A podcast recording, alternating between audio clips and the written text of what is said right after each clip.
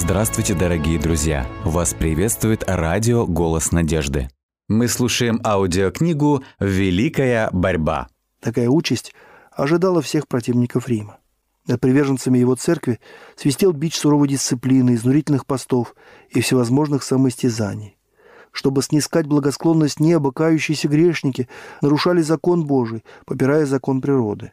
Человека учили отказываться от всего, что сотворено Богом для радости и счастья.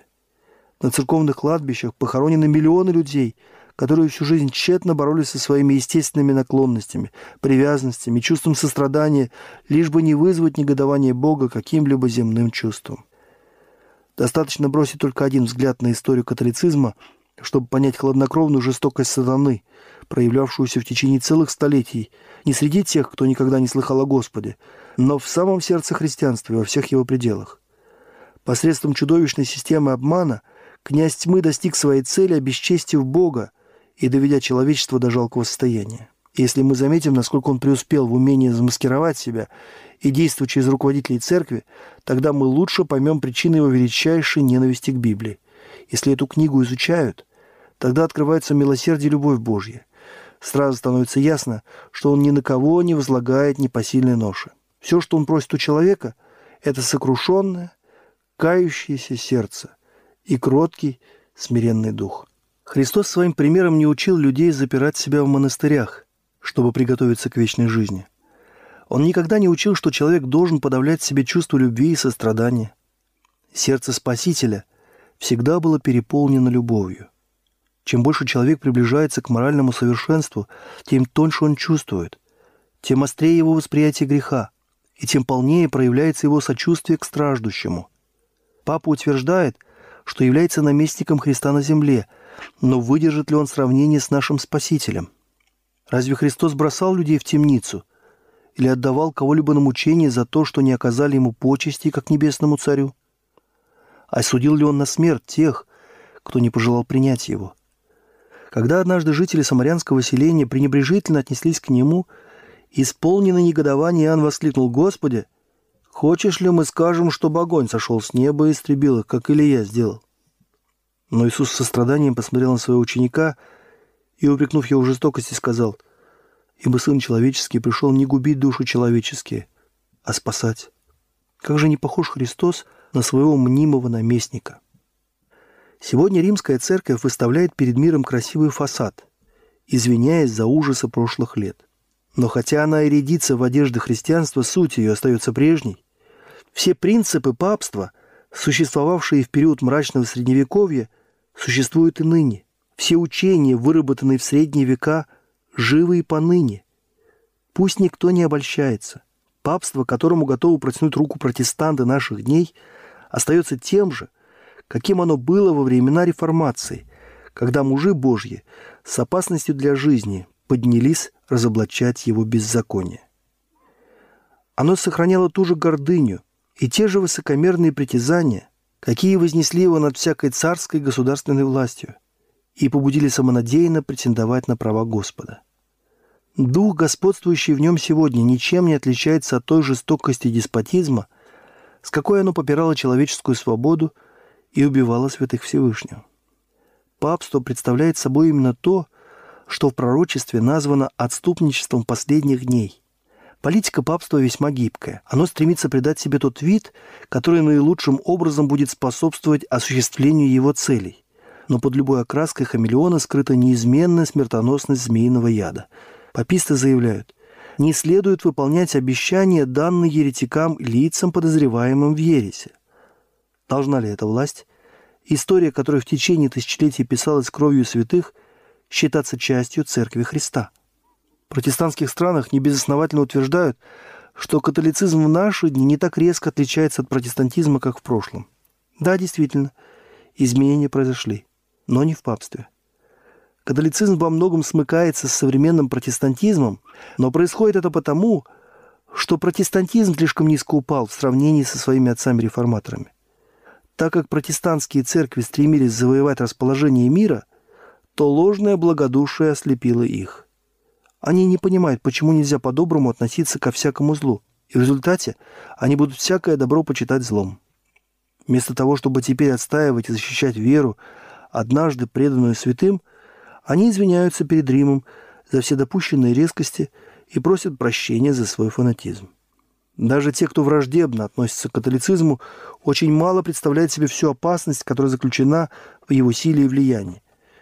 Многие люди настаивают на том, что интеллектуальная и нравственная тьма, преобладавшая во времена Средневековья, благоприятствовала распространению церковных догм, предрассудков и церковного гнета.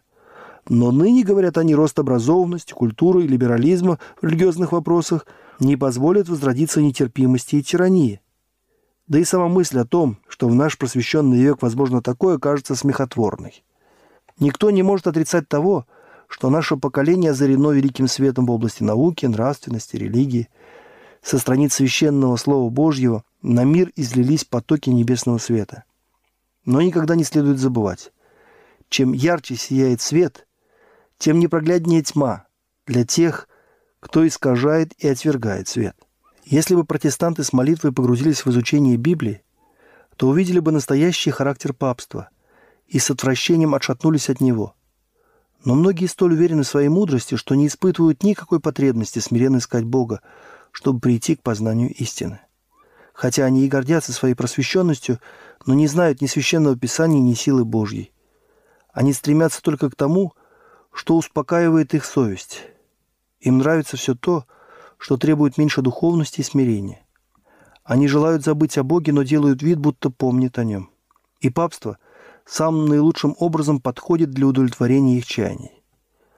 Оно отвечает на запросы двух категорий людей, из которых состоит почти весь мир. Тех, кто надеется спастись через свои личные заслуги, и тех, кто верит, что будет спасен в своих грехах. В этом и заключается весь секрет популярности папства. Как было показано, время глубокого невежества способствовало успешному развитию папству. Но вскоре обнаружится, что время величайшего просвещения равным образом будет ему благоприятствовать. В прошлые века, когда люди прозябали без Слова Божьего и без познания истины, они были слепы, и тысячи подали в ловушку, не замечая, что на их пути расставлена сеть.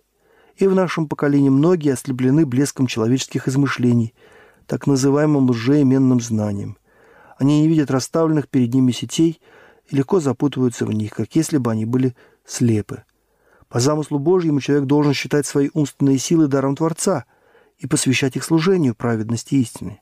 Но когда гордость и высокомерие побуждают людей превозносить собственные теории над Словом Божьим, тогда образованность может принести больше вреда, чем невежество. Таким образом, современная лженаука, подрывающая веру в Библию, весьма преуспеет в том, чтобы расчистить путь для принятия папства со всеми его привлекательными обрядами. Так же, как и в средние века, невежество способствовало его возвеличиванию. Стремясь обеспечить церковным учреждениям поддержку государственной власти в Соединенных Штатах, протестанты идут по следам католиков. Более того, они открывают папству возможность достичь протестантской Америке господства, утраченного ими в Старом Свете. Этому движению придает еще большее значение главная его цель, а именно введение обязательного соблюдения воскресного дня. Обычая, который своим происхождением обязан Риму и который католическая церковь считает символом своей власти. Именно дух папства, дух соглашательства с мирскими обычаями, почитание человеческих преданий выше заповедей Божьих пронизывает протестантские церкви, побуждая их точно так же возвеличивать и почитать воскресный день, как это прежде делало папство. Если читатель хочет понять, какие силы будут вовлечены в грядущую борьбу – то пусть обратит внимание на то, какими средствами пользовался Рим для достижения подобной же цели в прошлые столетия.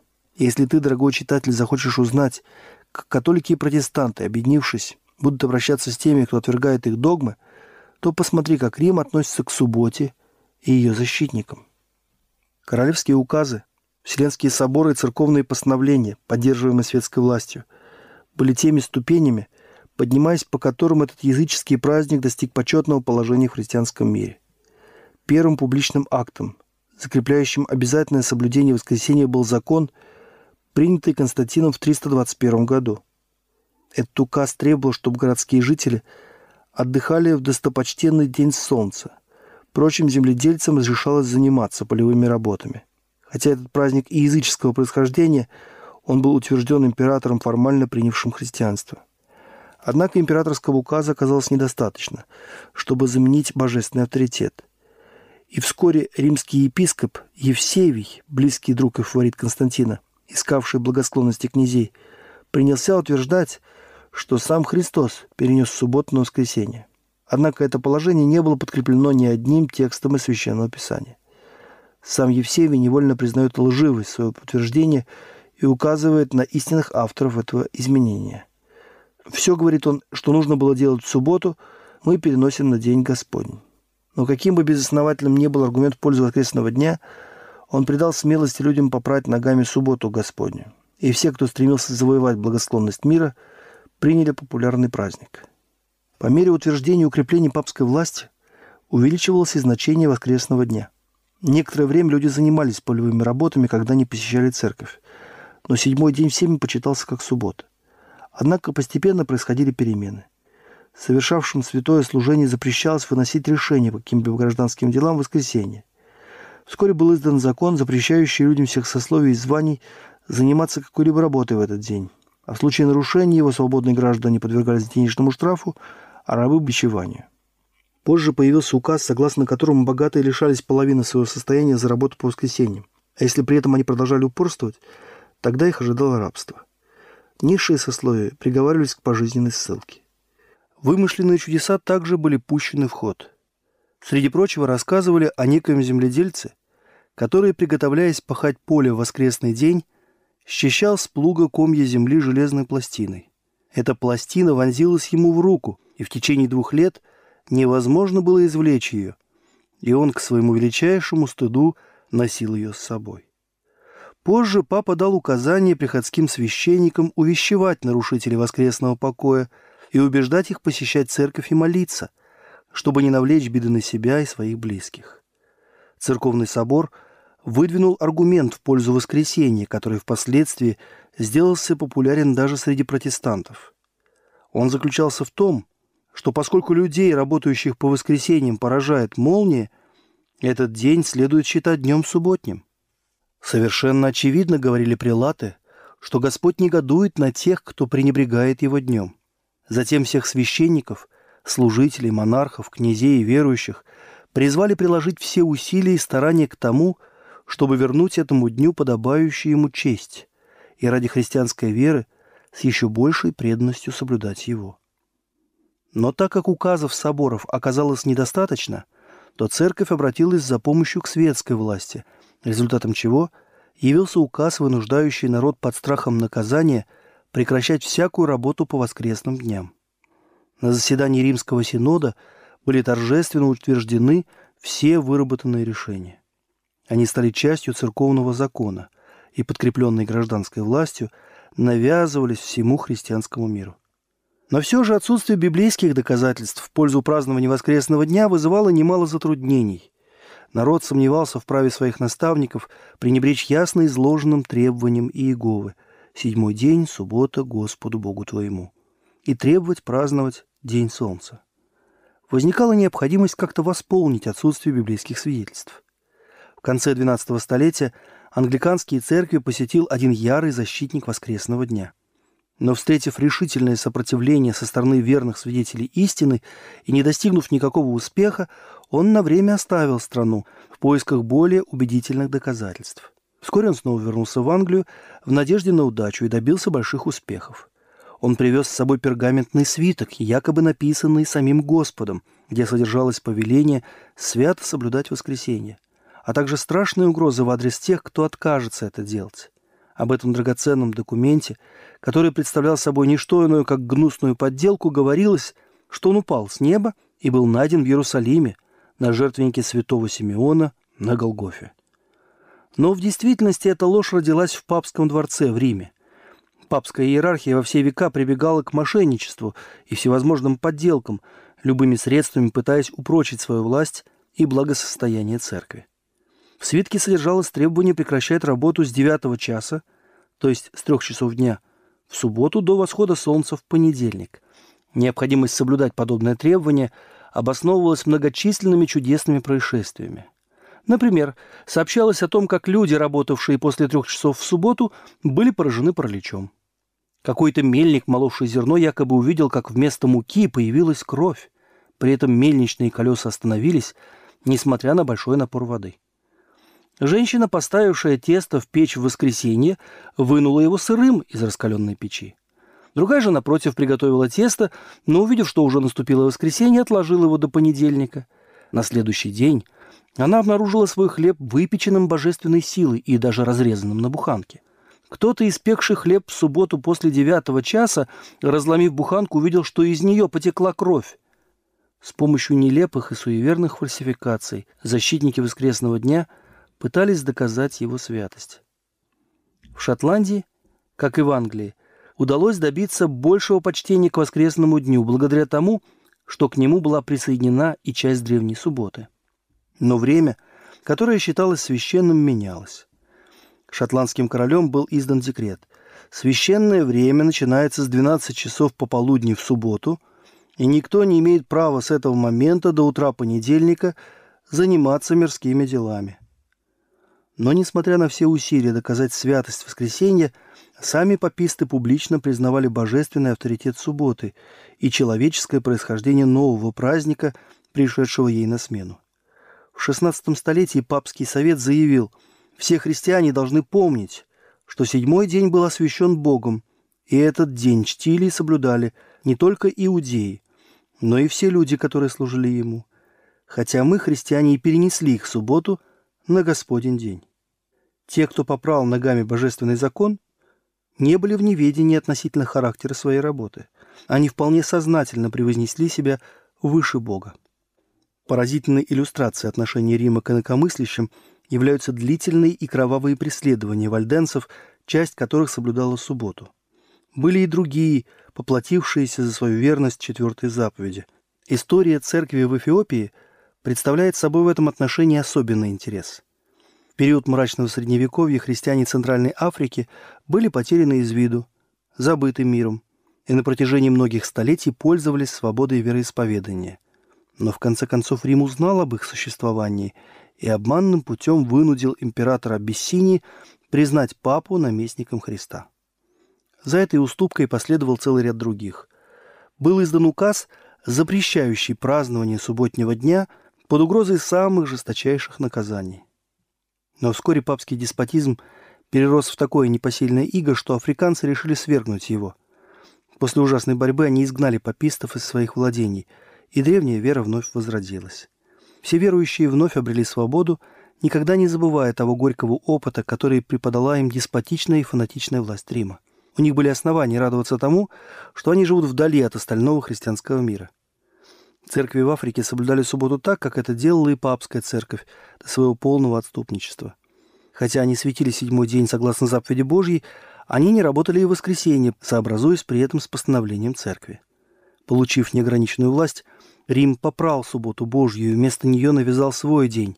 Однако африканские церкви, которым удавалось оставаться незамеченными около тысячи лет, не встали на путь отступничества. Попав под власть Рима, они были вынуждены заменить истинную субботу подделкой, но в скором времени, вернув утраченную независимость, вновь стали соблюдать четвертую заповедь. Эти исторические факты прямо свидетельствуют о ненависти Рима к истинной субботе и ее защитникам, и о тех средствах, которые он применяет для возвеличивания своего изобретения. Слово Божье учит, что события прошлого повторятся, когда католики и протестанты объединятся вместе, чтобы вознести воскресенье на должную высоту. Пророчество говорит, что власть, представленная в виде зверя с рогами Агнца, заставит всю землю и живущих на ней поклониться папству, которое представлено зверем, подобным барсу. Зверь с агнчими рогами также скажет живущим на земле, чтобы они сделали образ зверя, и затем прикажет всем малым и великим, богатым и нищим, свободным рабам принять начертание зверя – Смотри книгу Откровения, глава 13 с 11 по 16 стихи. Мы уже доказали, что Соединенные Штаты представляют собой власть, символически представленную зверем с агнчими рогами. И это пророчество исполнится тогда, когда Соединенные Штаты издадут указ об обязательном соблюдении воскресного дня, который Рим считает особым знаком своей власти. Но не только США воздадут почести папству. Влияние Рима в тех странах, которые когда-либо признавали его власть, остается стойким, и пророчество предсказывает восстановление его власти. И видел я, что одна из голов его как бы смертельно была ранена, но эта смертельная рана исцелела, и дивилась вся земля, следя за зверем. В 1798 году папству была нанесена смертельная рана, и это привело к его падению. Но, как дальше говорит пророк, смертельная рана исцелела, и весь мир изумлялся, следя за зверем. Павел определенно говорит, что человек греха будет действовать до второго пришествия. До самого последнего момента истории Земли он будет обольщать людей. И пророк Иоанн говорит также, имея в виду папство, «И поклонятся ему все живущие на земле, которых имена не написаны в книге жизни у Агнца».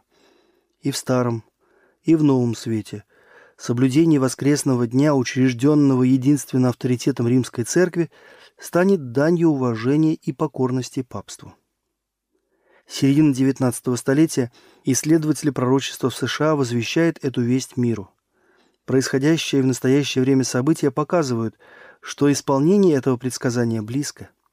Протестантские учители утверждают, что соблюдение воскресного дня подтверждено божественным авторитетом, но не могут привести библейских доказательств, как и паписты, которые выдумывали всевозможные чудеса, чтобы подменить заповедь Божью.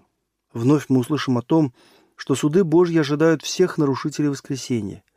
Уже начали раздаваться подобные угрозы. Движение за обязательное празднование воскресного дня быстро набирает силу. Проницательность и хитрость римской церкви достойны удивления. Предвидя ход событий, она терпеливо ожидает своего часа. Наблюдая за тем, как протестантские церкви уже пошли ей навстречу, приняв лже-субботу – как постепенно они склоняются к тому, чтобы заставлять и других принять ее теми же средствами, какие католичество применяло в прошлые века. Отвергающие свет истины однажды еще обратятся за помощью к этой заявляющей о своей непогрешимости самозванной власти, чтобы возвеличить ее же изобретение. Нетрудно предугадать, с какой готовностью римская церковь поспешит на помощь протестантам. Кто же лучше папских вождей умеет обращаться с теми, кто не повинуется церкви? Римская католическая церковь с ее многочисленными разветвлениями по всему миру образует огромнейшую организацию, находящуюся под контролем папского престола и служащую его интересам. Миллионы ее приверженцев на земном шаре приучены видеть в папе главу церкви, которому они обязаны хранить верность и повиноваться. Независимо от своей национальности и гражданства, они должны превыше всего почитать церковь. Хотя они и могут приносить клятву верности той стране, где живут – Обет повиновения Риму для них превыше всего, и он освобождает их от всяких обязательств, несовместимых с его интересами. История свидетельствует, что римская церковь весьма искусно и настойчиво умела вмешиваться во внутренние дела народов и, укрепив позиции, начинала осуществлять свои намерения даже ценой гибели знатных вельмож и простолюдинов. В 1204 году папа Иннокентий III добился от арагонского короля Петра II следующей необыкновенной клятвы – «Я, Петр, король Арагонии, обещаю быть всегда верным и послушным моему господину, папе Иннокентию, его католическим преемникам, римской церкви, и клянусь сохранять свое королевство в послушании папе, защищая католическую веру и преследуя еретиков». Такая клятва как нельзя лучше согласуется с требованиями Папы Римского, считающего себя вправе низлагать императоров и освобождать подданных от клятвы верности перед своими неправедными правителями. Не следует забывать и того, что Рим гордится своим постоянством. Принципы, которыми руководствовались Григорий VII и Иннокентий III, по-прежнему остаются принципами Римской католической церкви. И если бы только она имела реальную власть, то с прежней энергией проводила бы их в жизнь, как это было в прошлом. Едва ли протестанты отдают себе отчет в том, что они совершают, планируя принять помощь Рима в вопросе возвеличивания воскресного дня. В то время как протестанты будут заняты осуществлением этой цели, Рим постарается восстановить свою прежнюю власть и утраченное господство. Как только церкви в США смогут использовать или же контролировать государственную власть, силой закона вводить религиозные обряды, одним словом, как только церковь и государство приобретут власть над совестью, Риму будет обеспечена победа в этой стране. Слово Божье предупреждает о надвигающейся опасности. И если протестантский мир не обратит внимания на эти предостережения, то вскоре узнает, каковы истинные намерения римской церкви. Но будет уже поздно. Католическая церковь незаметно набирает силу. Ее власть ощущается в законодательных собраниях, церквах и сердцах людей. Воздвигаются величественные грандиозные здания, в тайных лабиринтах которых повторится кровавая история прошлого.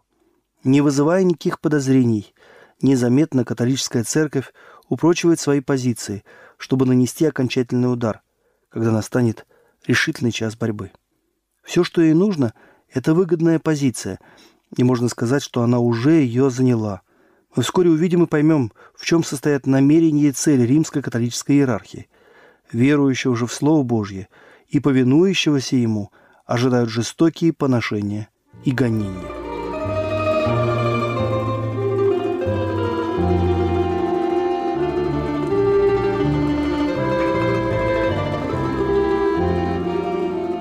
Дорогие друзья, вы можете оставить свои сообщения через WhatsApp и Viber по номеру плюс 7 915 688 7601 или позвонить нам на бесплатную линию, которая работает на территории Российской Федерации.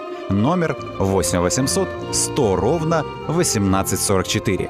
8 800 100 ровно 1844.